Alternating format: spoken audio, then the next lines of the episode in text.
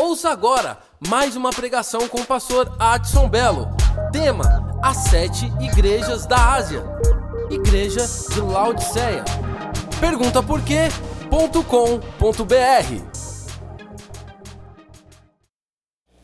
Hoje, por ser o último dia, só um pensamento. Só um pensamento. O único pensamento. John Stott, um dos maiores teólogos inglês, morto em 2000, morto não, morreu em 2011. Ele diz que a verdade do sermão não é o pregador que domina o sermão, mas é o sermão que domina o pregador. Então, um pregador que é dominado pelo sermão nunca sabe como o sermão vai terminar. Agora, quando ele domina o sermão, ele sabe como vai terminar artificialmente, mas espiritualmente, só Deus. Nós estivemos aqui oito, na verdade nove, nove terças-feiras consecutivas, duas delas nós falamos sobre a guisa introdutória do capítulo 1 de Apocalipse, do verso 1 ao verso 20. Após a guisa introdutória, nós falamos de seis igrejas, hoje é a sétima igreja. Na realidade, para alguns tem sido fadonho. Não é isso? E hoje nós vamos colocar uma cereja em cima do bolo, sabe aquela cereja? Mas eu não sei se a cereja vai ser doce hoje. Porque de cunho proposital, Deus deixa a última e a pior igreja por último, cara. Nós seremos totalmente confrontados hoje. Na verdade, hoje não, sempre, né? Todo culto. Capítulo de número 3, verso 14 até o verso 22.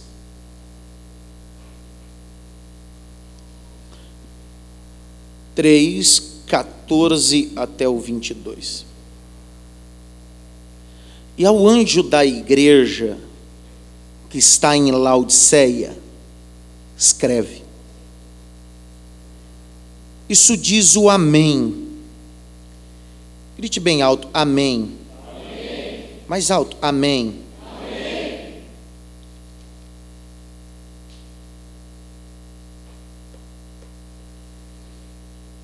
Testemunha fiel e verdadeira, o princípio da criação. Eu sei as tuas obras, que nem és frio e nem quente. Oxalá que fores frio ou quente. Assim porque és morno, não és frio e nem quente, eu vou vomitar você de dentro de mim. Você está me fazendo mal, então eu vou regurgitar, vou expelir, vou jogar você, porque você não está fazendo bem, está fazendo mal. Como dizes, rico sou, estou enriquecido, de nada tenho falta, e não sabes que és um desgraçado um miserável, pobre, cego e nu. Aconselho-te que de mim compres ouro provado no fogo, para que te enriqueças, vestidos brancos, para que te vista, e não apareça a vergonha da tua nudez unge os teus olhos com colírio, para que vejas. Eu repreendo, castigo a todos quanto amo. Se pois zeloso, arrepende-te. Eis que estou à porta e bato.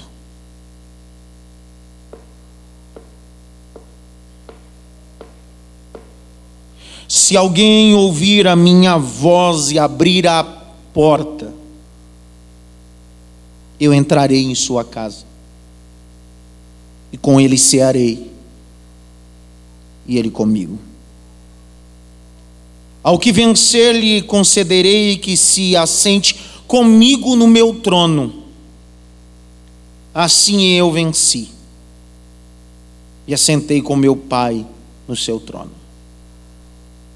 Quem tem ouvidos, ouça o que o Espírito diz à igreja. Essa é a sensação de ler textos bíblicos, precisa gerar essa sensação de conscientização antes de qualquer explicação bíblica. Não é fazer a leitura bíblica de forma desordenada, sem que os ouvintes não saibam nem o que você está lendo. É ter o cuidado de expor a escritura, pelo menos na leitura. Se for um mau pregador, pelo menos leu direito.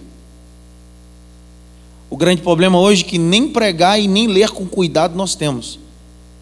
Porque nós estamos preocupados com o final, o que vai acontecer. Dar uma receita de bolo é a coisa mais fácil. O difícil é bater o bolo. Já pegou uma receita no Google, na internet? Parece ser a coisa mais fácil do mundo, né? Vai preparar a receita. Então a verdade do sermão é aquela que faz você se envolver com ele.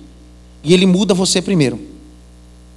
Então antes de você ensinar para alguém, ele precisa mudar você. E esse sermão eu precisei viver. E qualquer sermão que eu prego, eu preciso viver primeiro.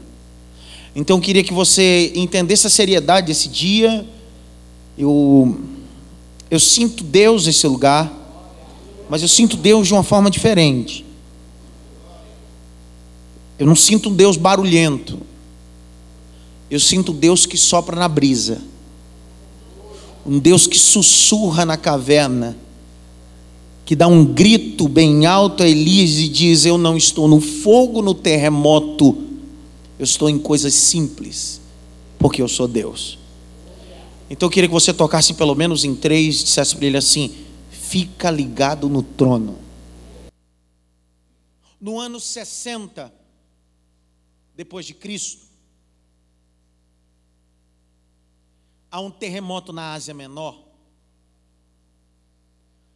E esse terremoto devasta muitas cidades.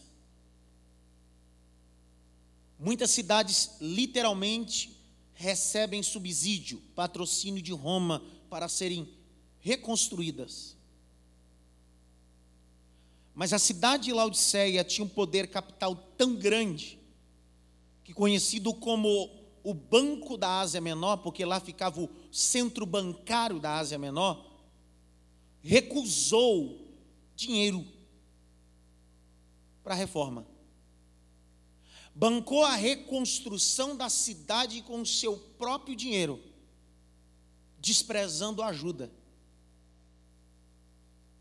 Todas as vezes que eu leio sobre a igreja e a cidade de Laodiceia, eu fico em conflitos. Por que, que a gente se parece tanto com essa igreja e com essa cidade? Vivemos setores de nossas vidas, literalmente, que foram devastados por terremotos. E recusamos ajuda. Porque acreditamos que podemos nos levantar sozinhos. E na verdade até nos levantamos, mas o, o, quando nos levantamos, sempre quem glorificamos não é Deus, sempre somos nós mesmos. Eu chamo dentro do meu livro sobre casa de Mica, eu chamo isso de um culto antropocêntrico. Você já viu um indivíduo que viveu um terremoto em algum setor da vida, do matrimônio, econômico, ministerial, e ele não pede, não aceita ajuda de ninguém e aí ele corre para as campanhas de oração, ele corre para os cultos de ensino, ele corre para os propósitos divinos, e de repente o, as coisas são reconstruídas. E o discurso que ele tem é: Eu paguei o preço. Tudo isso aconteceu porque eu paguei o preço. Isso fala de alguém que até reconstruiu, mas não reconstruiu com a condição divina, reconstruiu com a condição humana. É preciso entender que o que o homem cria, como diz um sociólogo francês, Pierre Bourdieu, o que o homem constrói é como um castelo de areia na beira da praia. Ele demanda horas e dias, mas basta uma pequena onda que destrói, mas ele tem a capacidade de construir do mesmo jeito e no mesmo lugar para ser destruído. A minha pergunta é: quanto tempo vamos viver no evangelho construindo coisas bonitas que atraem pessoas que transitam na orla da praia, mas de repente a maré sobe, destrói, só para você ter o capricho de falar para todo mundo que você consegue reconstruir. A verdade do Evangelho não é a reconstrução sozinho. A verdade do Evangelho é entender que Mateus 7, 24 é aonde você constrói. Qual é a base da construção? Mateus 7, 24 diz: Todo aquele que ouve a minha palavra e pratica, compara um homem prudente, que edificou a sua casa, não é na areia, não é na praia, ele edificou a sua casa sobre a rocha, e Deus diz assim: você não estará imune a situações. A diferença onde está a base da construção é na rocha. Sopra o rio, vento, tempestade, mas a casa não cai, porque tem uma base sólida. Quantos castelos de areia eu já construí? Quantos castelos de areia você já construiu? E acabou. Quantos sonhos, quantos projetos, quantos planos que parecia que ia ser executado, mas de repente a maré subiu e destruiu. E você e eu queremos mostrar, eu posso reconstruir, mas vai cair de novo. E daí? Eu reconstruo de novo. A verdade não é reconstruir, é aonde eu construo. E eu termino. Obrigado, Reginaldo. Aonde você está construindo suas perspectivas cristãs?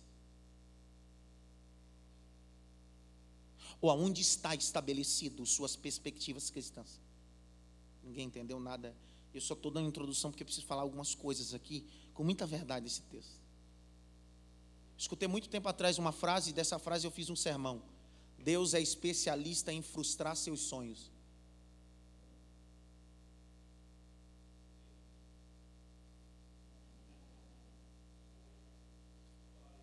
Isso. Porque o evangelho que é pregado para nós é Deus vai realizar os seus. Isso não é Deus, é fada. Seu conceito está errado sobre quem é Deus. Vem que Deus vai realizar seus sonhos. Não é guru, não é Siddhartha Gautama, não é Sechunoye. É Deus. E viver em Deus é viver os sonhos dele na minha vida. Como assim, pastor? Não estou entendendo nada. Eu vou falar para você agora. A Bíblia diz que Ezequiel é filho de Buzi, um sacerdote, e Deus permite que Ezequiel seja levado cativo à Babilônia. Segundo Levítico 21, verso 16 a seguir, diz que nenhum sacerdote ou filho de sacerdote poderia ter defeito, mão calejada, senão perdia o direito de sacerdócio. E Deus permite Ezequiel ser levado. Detalhe: ele tinha 25 anos, faltava só 5 anos para começar o ministério sacerdotal, que começava aos 30 e Deus permite ele perder os sonhos. Eu quero saber que, até que ponto eu posso digerir isso, de Deus permitir que eu perca os meus sonhos, para viver os sonhos dele. Porque enquanto o ministério sacerdotal vai até 50 anos, o ministério profético vai até você viver. Enquanto você viver, o ministério está vivo. Ninguém pegou. Ninguém pegou, ninguém pegou. Quando Deus frustra os sonhos do tal Ezequiel e leva ele cativo, e durante cinco anos consecutivos ele vai à beira do rio Quebar, pegar argila para levar, e Deus frustra os sonhos, dá para imaginar as crises que ele vivia, porque agora Deus amarrou as mãos dele, e ele não tem condições de reconstruir sozinho. Porque Deus está frustrando o sonho dele. Porque o sonho de Ezequiel tem hora para começar e tem hora para acabar. Mas o sonho que Deus tem para Ezequiel se ele viver 90 anos, continua sendo profeta. Se ele viver 200 anos, continua sendo profeta. Porque Deus está dizendo: o teu sonho tem prazo de validade, o meu não.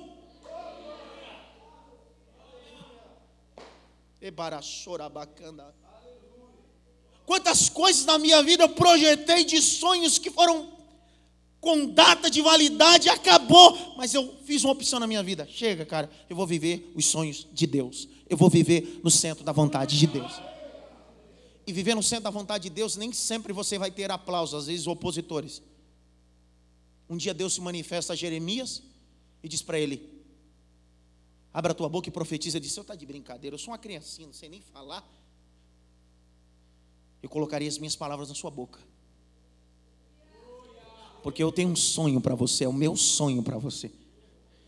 O que é que você está vendo? Eu estou vendo uma vara de amendoeira. Ah, você viu bem, porque eu velo pela minha palavra. Deu para entender que agora é o meu sonho, a minha palavra, é o meu desejo para cumprir na tua vida? Primeira coisa que ele perde são o apoio familiar. Os pais e os amigos deixam Jeremias. O que sobrou para Jeremias foi um discípulo chamado Baruque e um pedaço de pano para tirar ele do calabouço. Ninguém entendeu nada.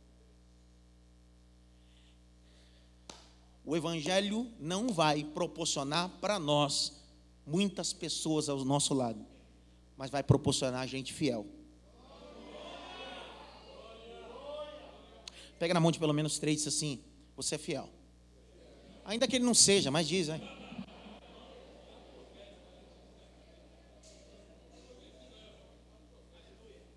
E eu termino. Deus vai se consubstanciar em condições culturais, sociológicas, históricas, falando-se sobre a cidade de Laodiceia. Exemplo tal belga. O verso 14, ele diz: Ao anjo da igreja que está em Laodiceia, escreve: Isso diz o Amém. Quem é que sabe o que é Amém? Nunca foi.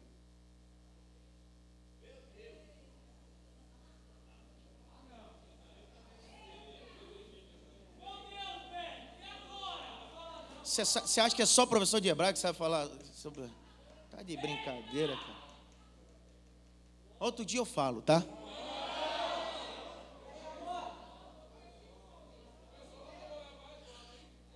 Quando você ouve essa sigla IMAF, é uma abreviatura de palavras: Igreja, Missão Apostólica da Fé.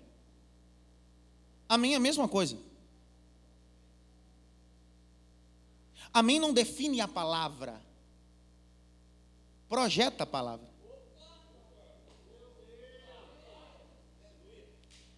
El Melech Nemer. El Melech Nemer. Amém. O que é amém? Escreve aí. Deus é rei, fiel para cumprir as suas promessas.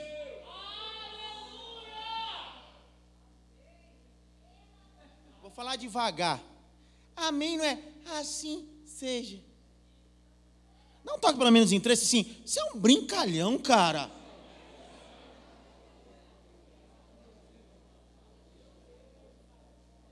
É o Meller Nemer. Deus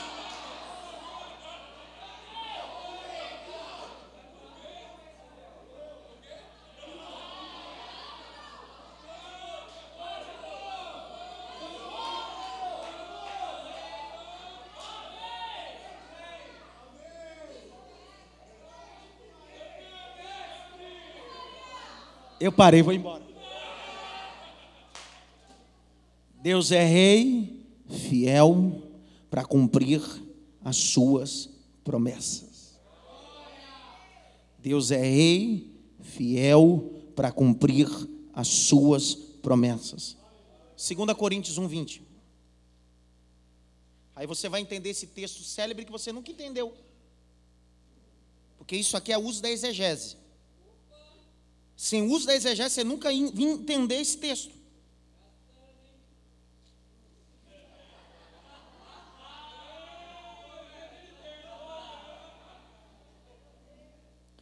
Porque todas as quantas promessas há em Deus são nele sim. Por eles amém, por ele amém. Para a glória de Deus por nós. Veja, porque todas quantas promessas há de Deus são nele sim. Assim seja. Por ele o amém. Então o amém não pode ser sim. Porque ele já disse sim. Assim seja. Significa que esse Deus é rei. É fiel para cumprir as suas promessas. Ninguém entendeu nada, eu vou falar devagar. Quando você diz amém, você está dizendo, Ele é fiel, Ele é rei para cumprir todas as suas promessas. Vale um amém consciente agora, amém? Bate pelo menos em três mãos assim, é amém, cabeção.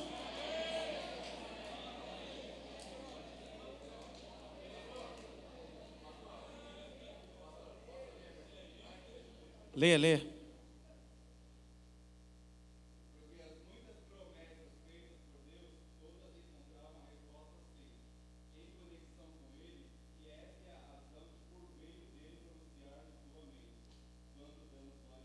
Meu Deus do céu. É a mesma coisa. O indivíduo não sabe nem o que é glória. Ele vive dando glória no culto, não sabe nem o que é glória. É, eu não vou falar não, cara. A pessoa passa dois milhões de anos na igreja e fica, glória, aleluia, amém, não sabe nem o que é, cara. Raiva que me dá.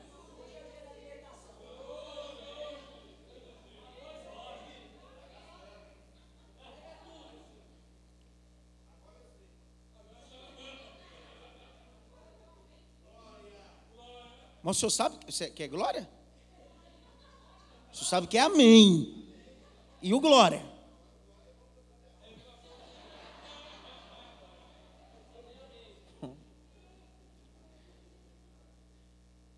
mas é outro assunto, outro dia eu falo isso. Teve gente que já ouviu aqui, já, né? Porque tem gente que diz assim, ah, eu já ouvi. É interessante, você come arroz e feijão todo dia, né? Ninguém entendeu nada. Se tem uma coisa que no culto pentecostal não falta é o glória, né? Glória. Laua, Chelsea, glória, glória, glória. Eu me lembro quando era jovem que os pregadores diziam assim: vem para frente quem quer ser batizado com dom de línguas e não fala outra palavra, só fica glória, glória. Era interessante que no meio dos glória tinha gente que era batizado com o batismo do, do, do Peru, não era nem do dia. Batizou, batizou. Batizou o quê, rapaz? O que, rapaz? Isso é língua do peru. Batizou, batizou. Que batizou o quê, rapaz? Der, é o outro. Que sererererere, o quê, rapaz? Dá um toque pelo menos em três. Isso é um brincalhão, rapaz.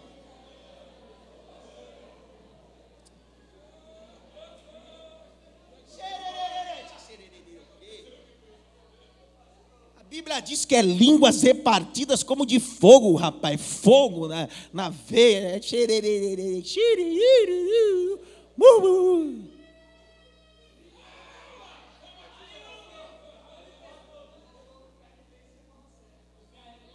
Hã? Você não pode. Essa, essa, essa não, essa está gravando, não pode.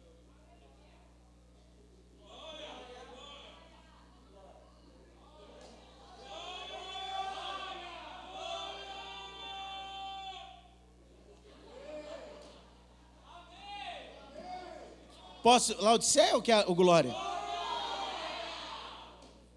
A palavra glória significa honras adquiridas por obras. Honras adquiridas por obras. Então, quando eu dou glória a Deus, eu estou dizendo assim, ó. Ele é digno de honra porque fez e vai continuar fazendo uma grande obra.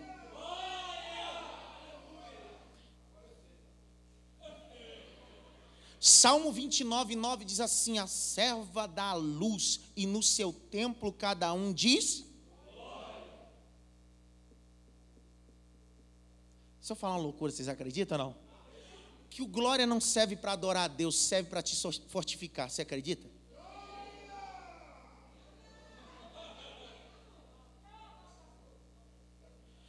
Sabia quando você está fraco espiritualmente? Quando você está fraco, você moribundo, meio no culto, meio 13, meio desviado. Aí o pregador fica, dá glória! Eu não dou, não, meu glória não é para ele. Na verdade, você deveria dar glória, porque o glória expulsa a incredulidade. Quando você dá glória, isso. Meu Deus do de gente, carinho, depois disso que eu explicar aqui, vai ter gente que vai ficar no metrô, glória, glória, glória, glória, glória. Vai ser do louco, cara.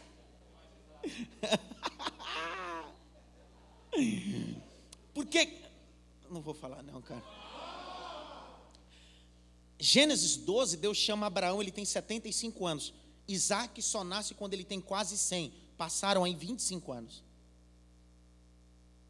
25 anos para a promessa se cumprir, que é o Isaac nascer. Nesse inteirinho, Ismael nasce. Mas é Isaac que é filho da promessa, que Deus prometeu, ele com Sara. E o que faz esse homem não retroceder? E o que faz esse homem não voltar para a casa de Tera, seu pai? O que faz esse homem não voltar para a Mesopotâmia antiga? É que em dias de crise, de incredulidade, ele tinha na ponta da língua uma única palavra: glória. Porque o glória não servia para reconhecer que Deus fez obra, mas o glória fortalecia a alma dele e expulsava incredulidade. Aí alguém vai dizer assim: não está escrito isso na Bíblia, eu vou ler devagarzinho, que é muito incrédulo numa igreja só, rapaz. Tem dia que tem um enxame. Romanos capítulo 4. Romanos capítulo 4 verso 19 a 20. Agora é assim, depois que eu ler esse negócio aqui, se você não der glória sabendo o que é glória, eu vou embora a pé dando glória. Romanos 4, 19. E não enfraqueceu na fé, nem atentou para o seu próprio corpo já amortecido, pois era já de quase 100 anos, e nem tampouco para o amortecimento do ventre de Sara, sua esposa e não duvidou da promessa de Deus por incredulidade, mas foi fortificado na fé, mas foi fortificado na fé, mas foi fortificado na fé, dando glória a Deus. Está escrito. Não é eu que estou forçando, não, está escrito. Está ruim, dá glória. Porta fechada, dá glória. Está enfermo, dá glória. Não importa, dá glória, rapaz. Amém. Então nós já sabemos agora, porque tem gente aqui que congregou com Jurassic Park.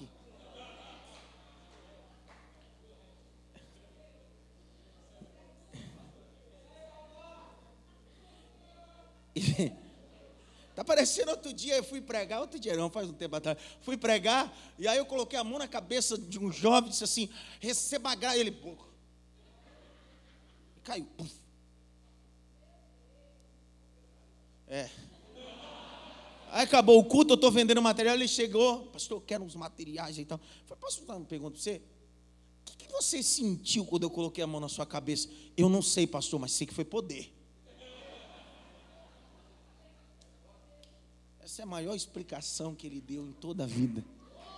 Está parecendo um pregador que foi pregar sobre escatologia, a doutrina das últimas coisas, e ele começa a dizer como é o céu. O céu é assim, o céu é assado. E no meio da pregação, a igreja se empolgou com ele. Ou, sabe aquela coisa? E ele disse assim: no céu nós vamos encontrar uma, uma roda escandescente, escamofobia. E a igreja, cara, ah, aquele chororô. Mas no meio de uma igreja meia louca, sempre tem um são. E aí o São tá lá na porta, o tribulado, o diacho, porque tem gente que é só sangue. Aí o diacho, diacho, diacho. Pregador todo empolgado, o pessoal tirando foto com ele, na dedicatória, não sei o que, ele está se achando popstar. Aí o diácono disse assim: Você pode me explicar o que, que é uma roda escandescente, escamofobia que vai ter no céu, que o senhor falou? Ele disse: Eu disse isso?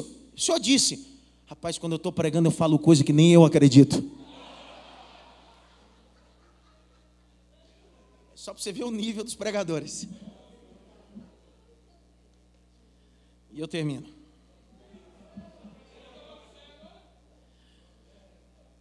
A cidade de Laodiceia, a igreja tem características parecidas. A grau ponto que é o centro bancário e também nessa cidade se extrai um dos pós mais importantes que dissolvido com água serve como colírio, chamado do pó frígio. Esse pó frígio só dava em Laodiceia. Era um pó, colocava água, isso utilizando nas córneas, nos olhos, a um período de tempo, se limpava a visão e o indivíduo poderia enxergar. Historicamente era conhecido como um colírio que podia ter é, habilitação de transpor, de tirar a catarata inicial, belida dos olhos e etc. Terceira coisa, é, era um centro de uma lã, um centro têxtil de uma lã negra que só lá tinha, então se importava muito. Então, uma cidade rica, uma igreja rica. Vamos pensar que a igreja de Laodiceia, é, até manobrista tinha na igreja. Pensar que a igreja de Laodiceia era só top dos top. Os paparazos da cidade de Laodiceia quisessem encontrar alguém top do top, ia na igreja tirar foto. Não entendeu nada. Era uma igreja que tinha muito dinheiro. Se essa igreja quisesse comprar um terreno, ela comprava, num culto só. É, nós precisamos de um milhão aqui, é, rapidinho. Nós precisamos, é coisa assim, ó, dinheiro para essa igreja não era o problema. E o problema está aí. Quando o dinheiro deixa de ser o problema da igreja, o problema da igreja é o poder de Deus.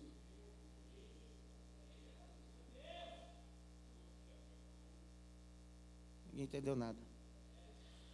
Eu escutei uma palestra do Ricardo Gondim, essa semana, há muitos anos eu não escutava, que ele.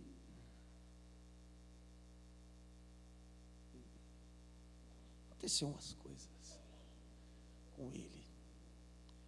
Mas ele deu uma palestra interessante, aquilo mexeu comigo. Ele diz assim: Eu ainda acredito na igreja. Eu compartilhei no grupo diaconal e pedi para que os. Assiste esse negócio, cara. Eu ainda acredito na igreja. Porque é uma verdade, se tem três classes sociais, segundo Hernandes Dias Lopes, de 2014, se tem três classes que menos têm crédito no país, primeiro é político, segundo policial, terceiro pastor. E se pastor está na terceira classe, automaticamente o pastor está vinculado com as ovelhas, com crente. Então dá para imaginar o tipo de crédito que a igreja anda tendo na sociedade. É. A grau ponto que quando você vai comprar alguma coisa e você diz bem assim, eu sou pastor, não aprova. Não, mas eu não tenho para pagar, mas eu sou crente. Agora que eu não vou vender mesmo. Numa entrevista de, de emprego, a moça que vai entrevistar o candidato, quando o candidato percebe que vai perder a vaga, diz, mas eu estou orando tanto, eu sou, eu estou orando. Aí a entrevistadora diz assim: Você é crente? Sou. Agora que eu não passo você mesmo. É a crise da igreja. A igreja não passa mais credibilidade. Nós estamos nesse calpão aqui do lado há três anos e nove meses. Vai fazer quatro anos agora. Fez quatro anos? Fazer. Eu nunca trazei um aluguel dessa igreja. Nunca. Nunca, nunca, nunca. Isso não é mérito meu, é mérito de Deus. Mas nunca. Eu já vendi. Se eu falar para o senhor que já vendi para pagar aluguel aqui. Mas nunca. Quando pagou esse galpão do lado, a imobiliária me ligou. Fui lá. Pastor, é 6,400 o galpão do lado de aluguel. Nós estamos dando prioritariamente condição ao senhor. Eu disse: não tenho dinheiro, mas tenho palavra. O que é que o senhor tem de conta a proposta? Eu disse: é daquelas doidas. Eu estendo o fiador que eu já tenho, que eu não vou dar seguro fiança, e vou pagar só 5.500. Única coisa que eu garanto é que nunca vai atrasar aluguel. É do senhor. Quando é que nós vamos resgatar o crédito que a igreja perdeu?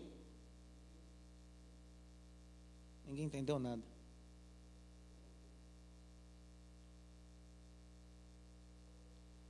Centro bancário, centro do pó-fígio, sendo uma lâmpada negra, dinheiro não falta na igreja, mas falta ali poder.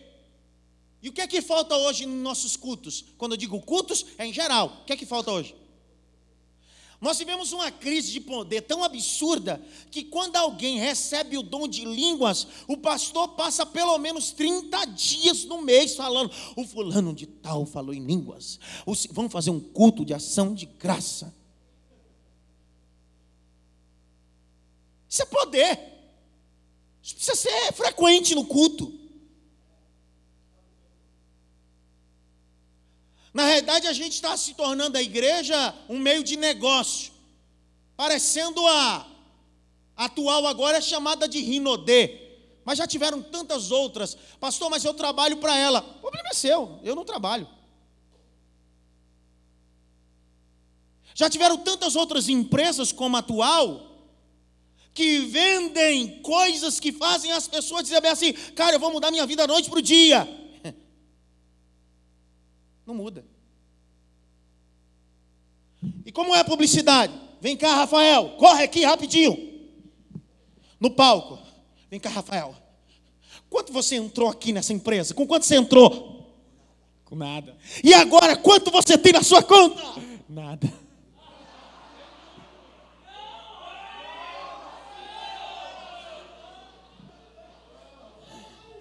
Vem, vem. Não sabe interpretar. Você chegou aqui, você tinha quanto? Nada. E agora, depois que você foi, correu atrás, e agora? Tudo, eu tenho tudo, eu tenho tudo. Não é assim? Na escola que você estudou, eu fui expulso. Oh. E os cultos?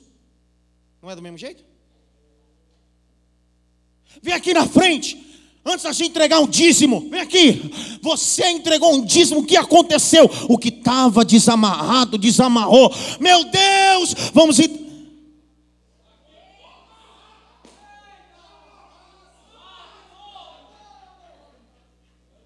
Respeito sua área profissional, só não traz sua área profissional para dentro da eclésia, da igreja. Isso aqui é lugar santo, é lugar onde o nome do Senhor é glorificado. Não toque pelo menos em três, assim, se eu descolar.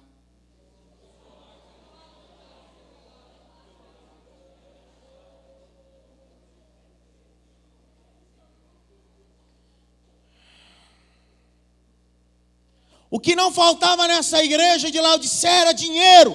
E a igreja atual tem muito dinheiro, só não tem poder. A igreja atual tem dinheiro para comprar cadeira de roda, mas não tem poder para dizer para um aleijado anda. Essa igreja é morta. Falta de poder. Quando aquilo que é deixou de ser, e aí a gente se inclinou só em ter.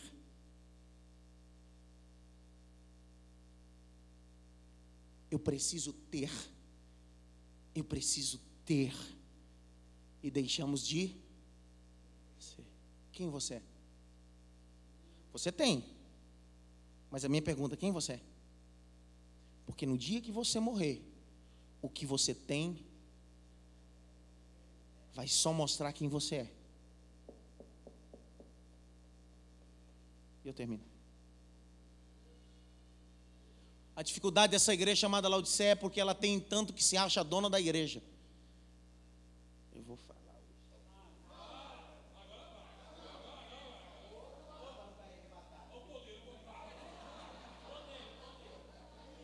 tanto poder, é poder no terno, é poder na, no cuspe, é poder em todo lugar. É interessante, os caras fazem um monte de propósito aí de ato profético. Ninguém quer fazer o ato profético de efatar, né? Põe os dois dedos no nariz, não, no ouvido, põe a língua para fora e cospe. Ninguém quer fazer isso, né? Está na Bíblia também. Está na Bíblia. Tá? E Jesus chegou a um homem e, que tinha um problema de dicção, colocou os dois dedos no ouvido dele e, e disse: põe a língua para fora e. Acho que eu vou ficar hoje no culto, lá na porta no final.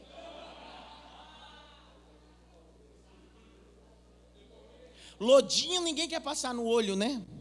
Com cuspinho, não? É que na realidade a gente herda um pouquinho do culto afrodescendente.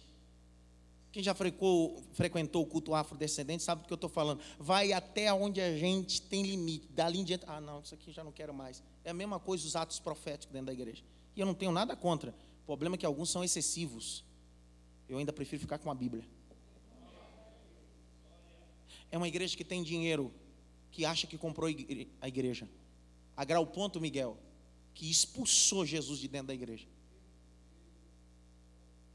Eu fico horrorizado quando um pastor diz para mim assim: as minhas ovelhas. Que ovelha você tem? Você tem ovelha agora? Você tem ovelha? Não entendi. Eu digo aos pastores dessa igreja: eu não sou dono de, de ovelha. Eu sou pastor de ovelha, não dono de ovelha. Eu pastoreio ovelhas, aonde o dono dessa ovelha se chama Jesus Cristo. Foi o próprio Cristo que disse a Pedro: apacenta as minhas, não é suas, tá? As minhas ovelhas, Pedro, não é sua, você vai cuidar daquilo que é meu. Então nunca tome com top ganância, porque isso não é seu, é meu. Dr. Russell Shedd, um americano, boliviano, de uma família americana, hoje já tem quase seus 90 anos, dia 25 vou ter o prazer de ouvir ele novamente um das mentes pensantes teológica, ele diz bem assim: quando a igreja começa a criar crise, é a crise que os, os, os indivíduos dizem assim: os meus discípulos. Você não tem discípulo. Você produz discípulos para Cristo. Você não tem discípulo. O meu discípulo, não, não, não, você é discípulo de Cristo. Vou falar de novo. Você é discípulo de Cristo. Isso fala de um evangelho possessivo. A gente quer dominar o evangelho. E aí a gente começa a dominar, Afonso, e a gente começa a jogar Jesus para fora da igreja. E aí quando a gente joga Jesus para fora da igreja, a gente tranca a porta. E a gente diz assim: quem manda aqui é meu intelecto, os meus diplomas, o meu dinheiro, minha influência, minha experiência. E Jesus está do lado de fora dizendo: e eu?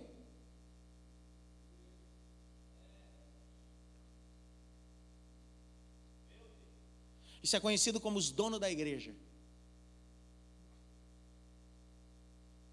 1 Coríntios capítulo 1. Ninguém fala nada comigo agora.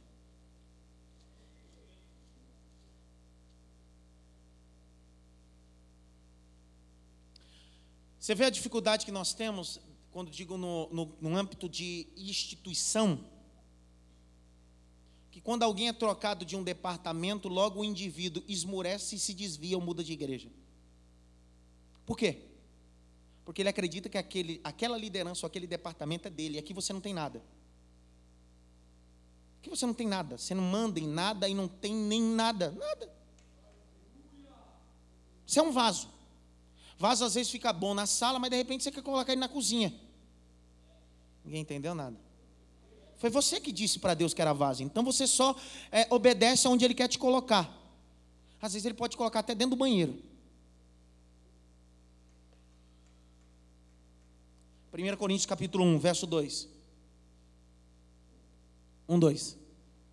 A igreja de Deus que está em. Veja, Wanda. Essa igreja pode estar em qualquer lugar do mundo, em Luanda, em qualquer lugar do mundo, mas ela continua sendo ou tendo um único dono. Quem é o dono? Minha pergunta está aí. Não importa se congrega na Batista, na Assembleia, na Metodista, na Luterana, na Anglicana na igreja Assembleia de Deus, Cuspe de Jesus, Puleiro dos Anjos, Urianda Labaia. Todas essas que eu falei tem. Todas essas. Puleiro dos Anjos, igreja, Assembleia de Deus, Urianda Labaia tem Guarulhos. Ali na perto da base aérea. Como assim tinha que ser? Tá cheio. Né? O Madeira é candidato a vereador lá, depois dessa aí, Madeira. Vamos lá. Minha pergunta está aqui. Por que, que existe a cada esquina uma nova igreja? É o evangelho crescendo? Ou gente se intitulando a uma coisa que nunca vai ser? Ninguém falou nada. Vontade, eu não vou falar que você vai chocar. Minha esposa me corrigiu, disse que eu não posso mais chamar babaca em cima do púlpito, porque babaca é uma expressão muito forte. Eu disse para ela, tá bom, não chamam mais de babaca. Babaca.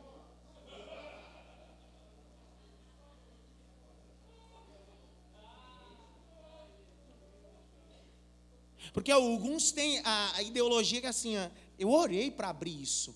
Você orou? Orei. Deus falou comigo na palavra. Foi, foi. Num período de oração, eu peguei a Bíblia e abri e caí em 1 Samuel, e o texto estava escrito, era assim: E Davi gerou Abissalão. Deus disse: Abra o salão.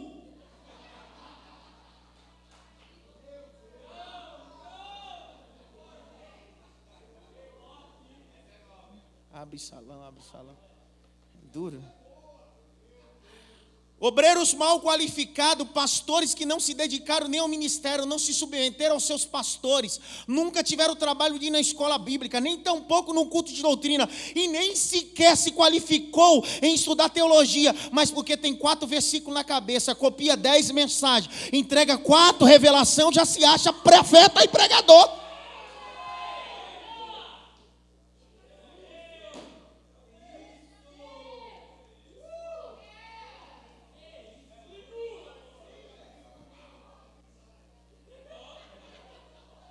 Tchei, tchei, tchei.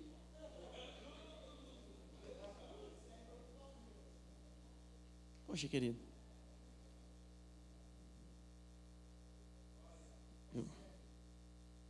Eu, se é sério. Põe seriedade nisso. Eu disse aos pastores dessa casa de oração, aos que chegaram ainda que estão por vir, quer exercer ministério, se não fez teologia, vai ter que estudar para não falar besteira. Que é a mínima coisa que você faz. Não, mas Deus me chamou.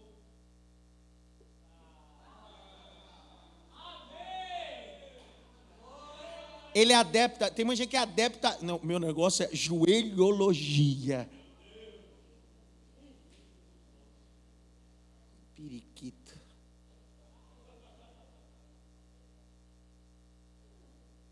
Dr. Ricardo Bitudo Mackenzie deu aula ontem no nosso, nosso seminário.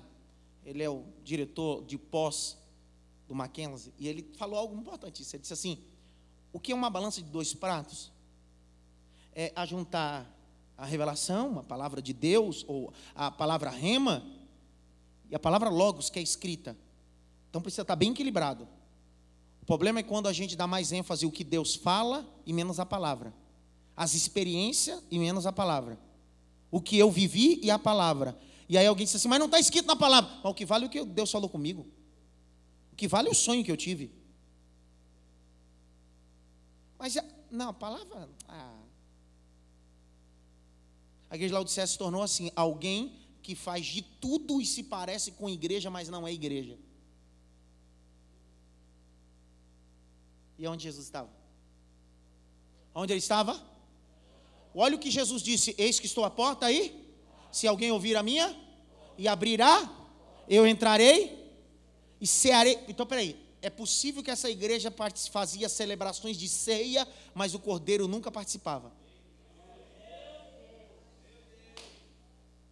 É possível, Adilson, que nessa igreja tinha congresso, aniversário, replepel, conferência, mas Jesus do lado de fora, já dizendo assim: vocês estão fazendo tudo aí, mas eu estou do lado de fora, deixa eu entrar.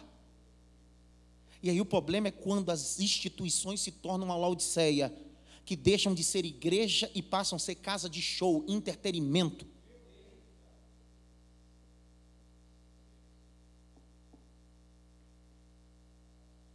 Pastor, nós precisamos atrair jovens. Precisamos colocar uma pista de skate dentro da igreja. Quer dizer que a gente atrai jovens colocando uma pista de skate dentro da igreja? Hum. Interessante, né? Eu me tornei crente, crente chato, sem pista de skate dentro da igreja. E não sou velho, tenho 32 anos. Muito. Quase uma criança. Mais ou menos, né? Por isso que a igreja atual é o que é. Que a nossa igreja atual não valoriza culto de ensino, culto de mentoria, culto de oração, mas culto de entretenimento. Porque nós colocamos a eles o coisa mais importante é entretenimento. Quer ver uma coisa? Chama a galera jovem, diz para eles bem assim, ó. Semana que vem, sábado às seis da manhã, nós vamos ter um culto matutino só com jovens, louvor, adoração e palavra. Pode ter 50 no grupo. No dia, só vem quantos? Nenhum, só o líder. Agora muda o conceito e diz bem assim, galera, nós vamos sábado para um sítio. Nós precisamos sair daqui às seis da manhã, cinco horas.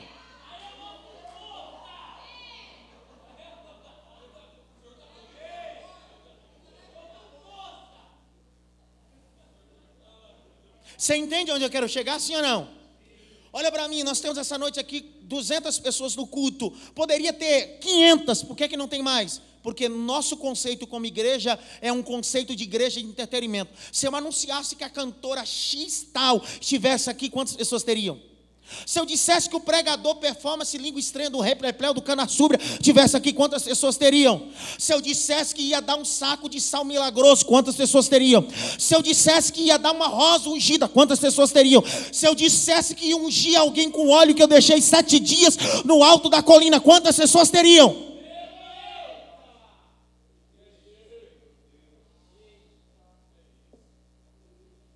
E aí eu sou radical. Eu só estou falando a Bíblia, cara. Eu não sou radical. É a Bíblia que é radical. Um dia Jesus, Hélio, entra no templo. Ele pega azorrague, a azorrague é um chicote que na ponta ou tem ferro ou tem osso. Estão fazendo da casa de Deus tudo, menos a finalidade original. Chega Jesus, please, por obsequio favor, tira, tira, por favor, filhinho, mozinho do coração, tira. Não pode, né, amor?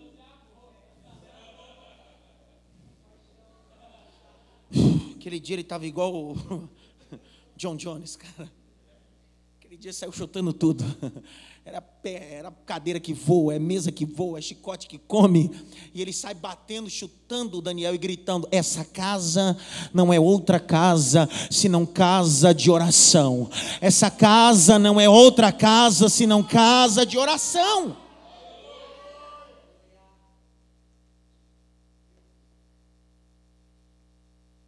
Acabou o horário. Ah, tá quebrado.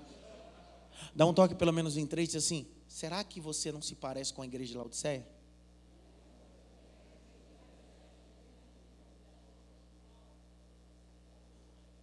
Veja o nosso conceito de igreja de Laodiceia. Quem aqui gosta de vir aos cultos e sempre escutar uma mensagem nova? Tudo hipócrita, só levantou cinco. Vou fazer a pergunta novamente, com consciência, para você entender o que eu disse. Se você viesse hoje nesse culto eu pregasse a mensagem, no domingo você voltasse e eu pregasse a mesma, você voltaria na outra terça? Fala sincero. Sim ou não? Quem acha, quem voltaria, levanta a mão. Tudo hipócrita, baixa. Quem não voltaria, levanta a mão. Quem não sabe, eu não sei de nada, não sei nem se eu vim, nem se eu estou aqui, cara. Sei nem se eu estou aqui hoje. Você entendeu onde eu quero chegar? Que o conceito que temos como igreja é literalmente entretenimento, porque nós viemos para o culto porque vamos passar por um momento de entretenimento. Vai ter coisa nova. Vai falar, pastor vai soltar uma bomba hoje. Não, ele vai, ele vai falar alguma coisa que eu não sei na Bíblia. E se ele falar uma coisa que você já sabe? Porque às vezes o pai não repete coisas diferentes, repete as mesmas coisas porque nós continuamos errado a mesma coisa. entendeu nada. Eu não gostei do louvor. Eu não gostei da mensagem. Eu não gostei disso, eu não gostei daquilo. Não, não, isso não é casa de show. Nem teatro. Casa de oração. Você não tem que gostar de nada. Ah, eu não gosto quando toca forró evangélico. Não gosto quando toca rap evangélico. Eu não gosto quando toca samba evangélico. Mas você não tem que gostar de nada. Ninguém toca para você. Ninguém canta para você.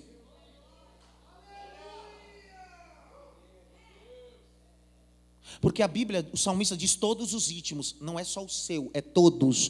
Todos, eu estou falando Bíblia, tá? Todos os ritmos louvem. É todos, todos os ritmos.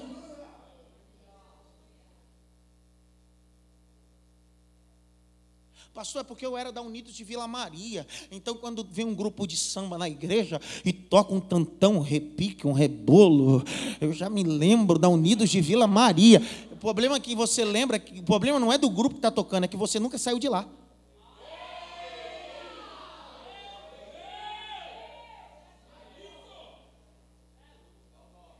Deus me deu sete nomes agora, muito forte.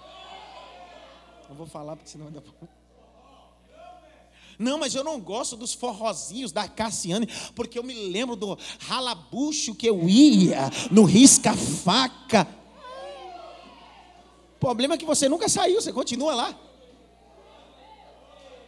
Não, eu não aceito escutar que toque o ao cubo, pregador Lu, porque eu era curtidor do Racionais MC. É que você não deixou de curtir.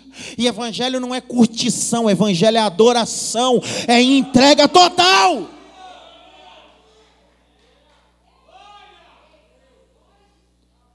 Um, agora três, não dá pelo menos cinco. Disse assim: por que você não dá um glória agora?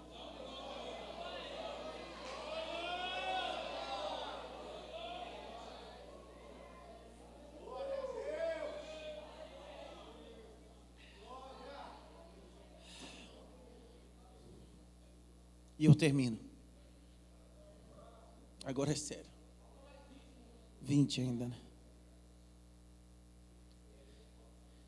John Stott tem um livro chamado Um Discípulo Radical, e eu não me canso de dizer essas frases desse livro de John Stott. Ele diz assim: alguém ou um discípulo que tem um encontro verdadeiro com Cristo e não mudou radicalmente é porque nunca teve um encontro.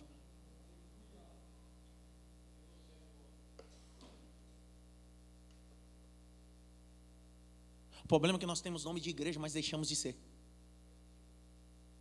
O texto está chamando a igreja de Laodiceia, Andréia, de desgraçada miserável. Isso aqui não é mensagem para alguém que não é cristão, alguém que não conhece Deus, porque sempre quando usamos esse texto, é sempre numa mensagem evangelística, no meio de gente que não é cristã. Não, Deus está dizendo para alguém que se diz que é, alguém que fala que conhece, diz assim: Você, Adson, é um desgraçado. Adson, você é um miserável, você é um pobre, segue nu, você se parece com igreja, você frequenta a igreja, você prega sobre igreja, mas você não vive a essência da igreja.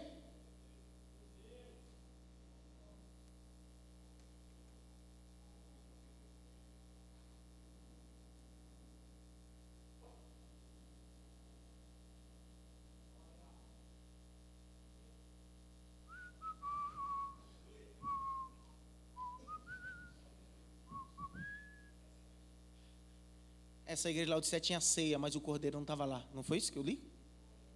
Essa igreja tinha congresso, mas Jesus não estava lá. Minha pergunta: quantas atividades tem nas instituições de Jesus já não, não faz mais parte? Pergunta por quê? Porque quando ele está, ele manda. Então o que, que a gente faz? Põe ele para fora. Porque quem manda agora é o homem. Eu me lembro quando eu fui ao campo missionário, tinha 18, 19 anos, e eu fui para Palmital, Cândido Mota, que fica divisa com o Paraná, depois retornei. Aí eu fui para Guarapuava, fica alguns quilômetros de Curitiba. E aí de Guarapuava é, tinha dois endereços para que eu pudesse ir. Ou eu ia para Assis, ou eu voltava para Pião, que é uma cidade do Paraná, e Assis, 495 quilômetros de São Paulo aqui. Mas eu precisava, no final de semana, fazer um trabalho. Na minha ótica, eu disse assim: eu preciso ir para Assis. Mas eu tinha um pastor, missionário, pastor Vitorino. Eu disse: Pastor Vitorino, eu preciso ir para Assis, lá está precisando e tal. Ele disse assim: Não, filho, as coisas não se resolvem assim. Eu falei: Como é que resolve? Orando. Como assim? Vamos orar, vamos saber para onde Deus vai te mandar. Joelhamos. Começamos a orar. Os primeiros 30, 40 minutos, cara, deu uns quatro gritos. Pai, Deus Todo-Poderoso, querido Deus, fala agora. Deu 45, a voz foi acabando, deu uma hora, uma hora e dez, acabou a conversa. Deu duas horas, já não tinha mais nada para falar. Aí eu sentei com a biblinha marrom que eu tenho até hoje no meu escritório, coloquei na minha testa ele orava e eu dizia só, sabe o crente carona em oração? Aleluia! Amém, Senhor! Assim seja, Deus! Mas dentro de mim dizendo assim, miséria, responde logo. Três horas e meia, três horas e quarenta e cinco, no meio da oração, do gemido dele, do choro dele, eu sentado, já sem palavra nenhuma, só na rabeira da oração dele, ele deu um grito assim: Eu entendi, Deus! Ele disse: Missionário Adson, você vai para peão. Naquele dia eu aprendi que uma igreja verdadeira não segue padrões humanos, segue a voz divina. Minha pergunta está aqui. Quando uma igreja é conduzida por Deus, quando Deus tem liberdade para falar. Atos capítulo 13, verso 1 e 2 e 3 diz assim: E haviam na igrejas de Antioquia profetas e mestres. Pode ter profeta, pode ter mestre, mas quem continua falando é Deus. Haviam profetas e mestres, a saber, Paulo e Barnabé, porém o texto diz assim: Mas o Espírito Espírito Santo disse: Separai para mim e envia, porque eu é que mando nessa igreja. O problema é que a gente começa a tratar a igreja como empresa. Igreja não pode ser tratada como empresa. Ela tem os seus cunhos administrativos, que são muitos, tem a sua parte organizacional, tem tudo isso, mas a igreja continua tendo uma voz, e a voz é espiritual.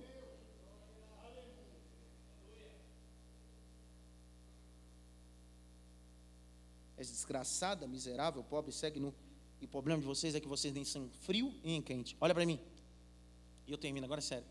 Geografia bíblica. Hierápolis, Colossos, Laodiceia. Entre Herápolis e Colossos havia uma cidade chamada Laodiceia. Uma das cidades tinha as águas mais quentes que existia. Em outra cidade havia águas frias. E todas as águas tanto mais quente quanto mais fria, é fitoterápico. A finalidade é curar o corpo. Quanto mais gelada ela for, quanto mais quente ela for. Mas se ela for morna, não serve para nada.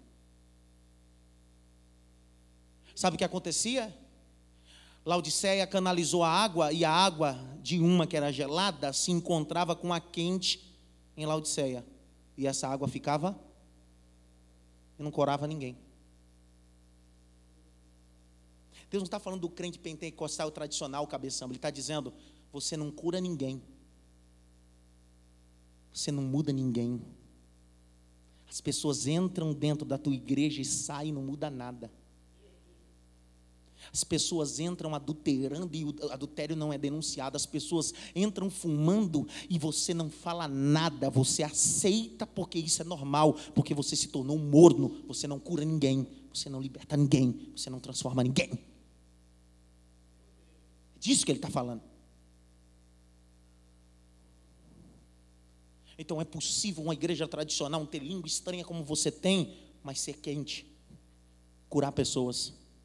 Ou ser frio, curar pessoas.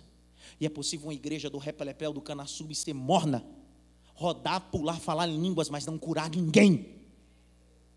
É disso que ele está falando. Ele diz assim: pela condição que você não é quente nem frio, está fazendo mal para o corpo. Vou falar devagar. Você está fazendo mal para o corpo, porque a igreja não é você. Você faz parte da igreja. A igreja, eu sou, que igreja você é, cara? Se você fizer esse tipo de afirmação que a igreja é você, você está debaixo da confissão papal do catolicismo romano, que acredita que a igreja está fundamentada em Pedro, e a igreja não está fundamentada em Pedro, a igreja está fundamentada em Cristo, e a igreja é Cristo. Tu és fragmento de pedra, e sobre essa pedra, que é Cristo, eu edificarei a minha igreja. Você não é igreja, você faz parte da igreja. E a minha pergunta: quando eu faço parte desta igreja, eu faço bem para o corpo ou mal para o corpo? Pergunta por quê? Porque no corpo humano tem duas coisas importantes. Fique em pé, Lucas, por favor. Grita bem alto. O que, pastor? Senta, Lucas. No corpo humano existem os anticorpos e as bactérias. Minha pergunta é: quem é você no corpo da igreja? Uma bactéria ou um anticorpo? Porque anticorpo defende o corpo, expulsa os vírus. A bactéria contamina o corpo, apodrece o corpo, desfinha o corpo. Ninguém entendeu nada. É uma consciência. Quem somos no corpo? Bactéria ou anticorpos? Tem gente que acha só porque está no corpo é igreja ou faz parte da igreja, mas na verdade você pode ser só uma bactéria. E bactéria só mata muito antibiótico. E quando um funciona, dá mais forte. Se não funcionar, dá mais forte. Então é assim, você começa dando provérbios, eclesiastes, salmos, se não funcionar, você vai para Jeremias, Isaías.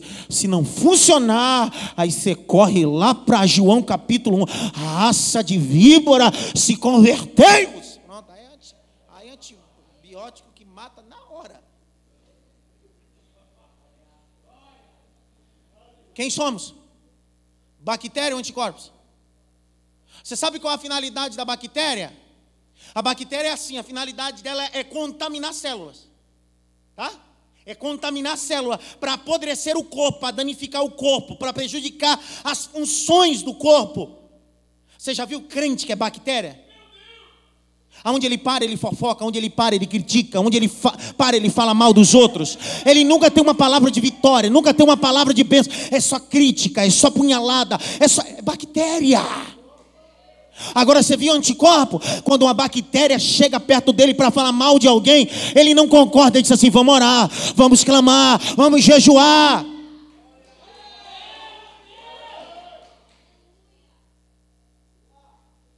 E um corpo infestado de bactéria, cara.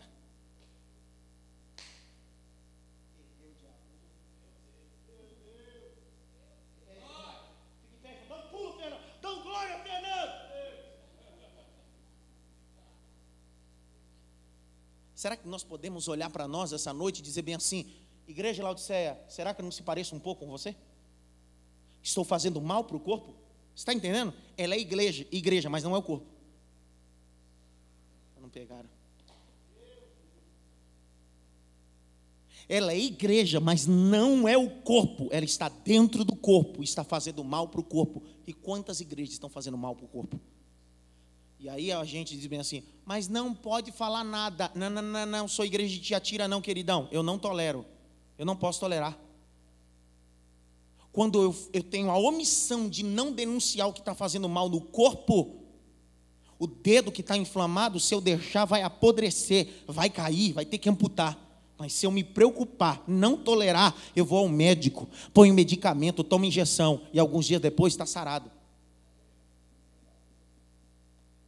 1 Coríntios capítulo de número 4, 1 Coríntios 5, Paulo vai dizer bem assim: vocês, igreja de Coríntios, se tornaram tão inchada e tão doente, porque toleraram o pecado tão medíocre e horroroso que há dentro de vós. De um homem que subiu o leito do pai e se deitou com a mãe do seu, com a esposa do seu pai. Minha pergunta está aqui: quem somos no corpo? Bactéria ou anticorpos? Se parecemos um pouquinho com a igreja de Laodiceia?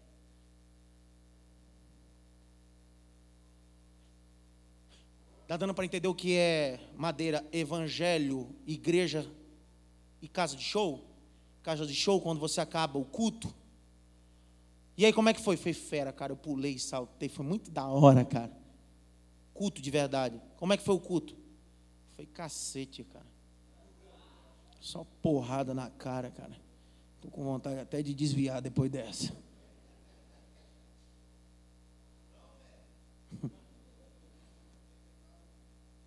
Chicote. Ele corrige e ama. Ele corrige e ama. Porque ele nos tem como filho. Você quer conhecer a igreja onde você congrega? Deixe de vir só os cultos de domingo. Vem o culto de terça. Aí você vai olhar para os olhos do pastor da igreja e você vai saber qual é a visão que ele tem da Bíblia e da igreja.